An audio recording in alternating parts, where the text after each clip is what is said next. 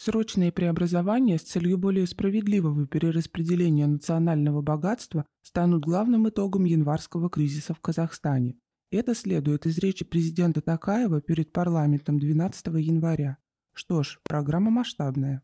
Центральной проблемой названо то, что ключевыми выгодоприобретателями экономического роста в Казахстане стали финансово-олигархические группы, это серьезно ограничило развитие свободного рынка и снизило конкурентоспособность страны, а установка на поддержание сверхдоходов обострила неравенство.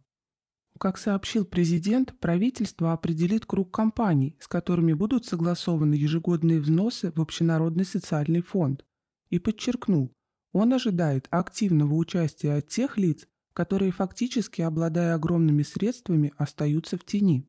Звучит как предупреждение, по сути, обладателям сверхдоходов в стране, где социальное неравенство выводит на улицы, предложено поделиться. Такая постановка вопроса вскрывает очень глубокий пласт казахстанского кризиса. Однако стране нужен не передел собственности, а реформы, которые покажут, что власть готова к реальным шагам в сторону более справедливого распределения национального богатства и оздоровления социально-экономической ситуации. Затягивать с этим власти не могут, ведь по существу Казахстан столкнулся с целым букетом переворотов, которые инициировали самые разные силы, от внешних до внутренних. Сплоченность общества методично расшатывали, пытаясь использовать фактор социального недовольства. Эти силы важно обозначить и вычленить.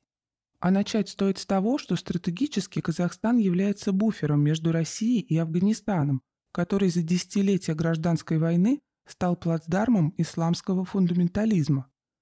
Долгое время считалось, что самый надежный щит Казахстана от этих угроз – это то, что в республике создана одна из наиболее развитых экономик на постсоветском пространстве. Буквально накануне протестных выступлений власти отмечали, что Казахстан лидирует среди стран СНГ по объему иностранных инвестиций на душу населения. Доходы от экспорта углеводородов позволили накопить серьезные финансовые резервы – до 94 миллиардов долларов на конец 2020 года а ВВП страны за 30 лет вырос аж в 190 раз. Но если экономика была на подъеме, то что же подтолкнуло население к открытому конфликту с властями в этом оазисе благополучия? Увы, на деле экономическая ситуация не столь радужна, как преподносилась властями страны и международными рейтинговыми агентствами. Более 70% нефтяного бизнеса Казахстана под контролем иностранных компаний, США 29,5% от всей добычи нефти, Китай 17,7%, европейские компании 17,4%. Важно отметить, допуская американские компании к разработке гигантского нефтяного месторождения Тенгиз, первые лидеры независимого Казахстана умудрились договориться о де-факто безналоговой эксплуатации. Логика была такая – власть гарантирует бизнесу экономию на издержках с налогами, а бизнес – выполнение всех пожеланий власти. В январе 2022 года страна, по сути, пожинала плоды этой схемы. Людям, которые добывают углеводороды, не хватало денег на топливо и на заправку. Президент Такаев перед парламентом впервые назвал вещи своими именами.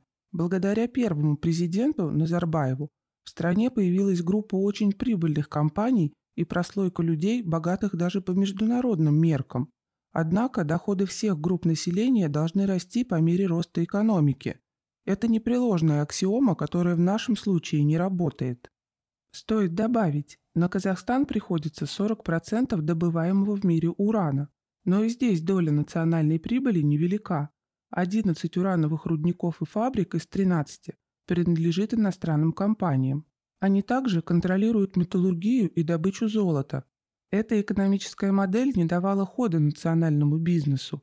Казахстанские элиты обеспечивали себе комфортное существование за счет прибыли от продажи за рубеж природных ресурсов. Населению перепадали крохи.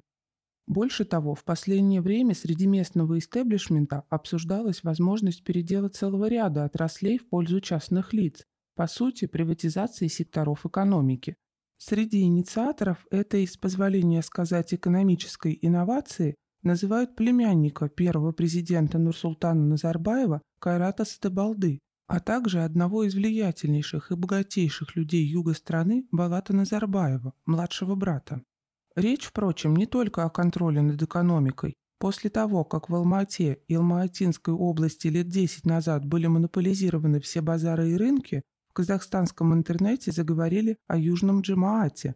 Джамаат – это религиозная мусульманская община под руководством Балата Назарбаева и его племянника. Структура оказалась удивительно эффективным бизнес-сообществом. Конкуренты, оказавшись внутри него, начинали единогласно принимать решения по регулированию цен, завозу контрабанды и иным ключевым вопросам.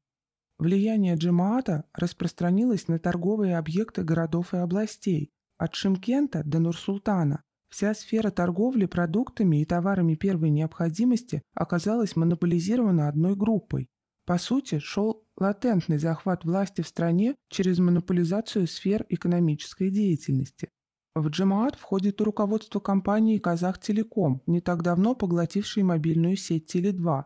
Контроль устанавливался и за личными данными казахстанцев, и за их переговорами и перепиской.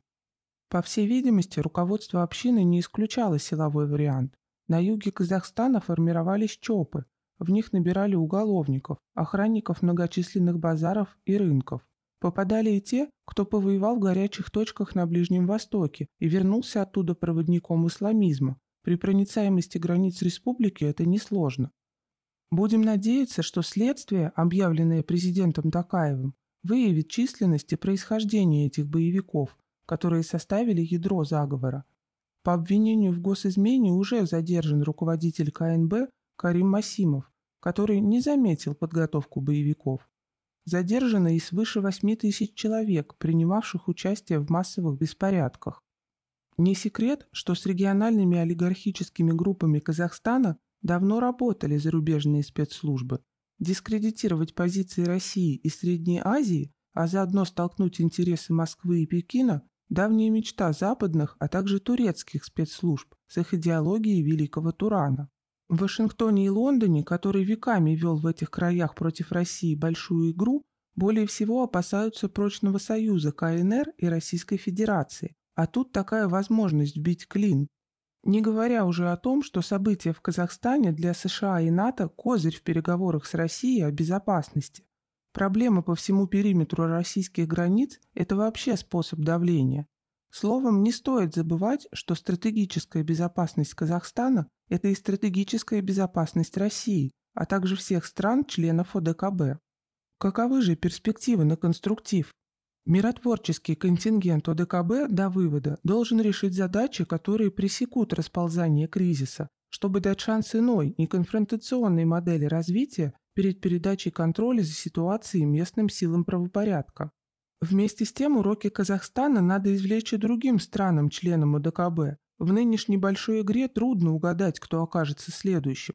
Поэтому необходимо в рамках ОДКБ наладить и более тесное сотрудничество спецслужб. Это позволит предотвращать подобное развитие событий, а не только устранять последствия действий вооруженных экстремистов. Что касается Казахстана, то кардинальные реформы, которые президент Такаев анонсировал, на мой взгляд, можно реализовать только в тесном взаимодействии в рамках ЕАЭС. Причем речь не только об экономическом союзе, но и о более глубокой интеграции.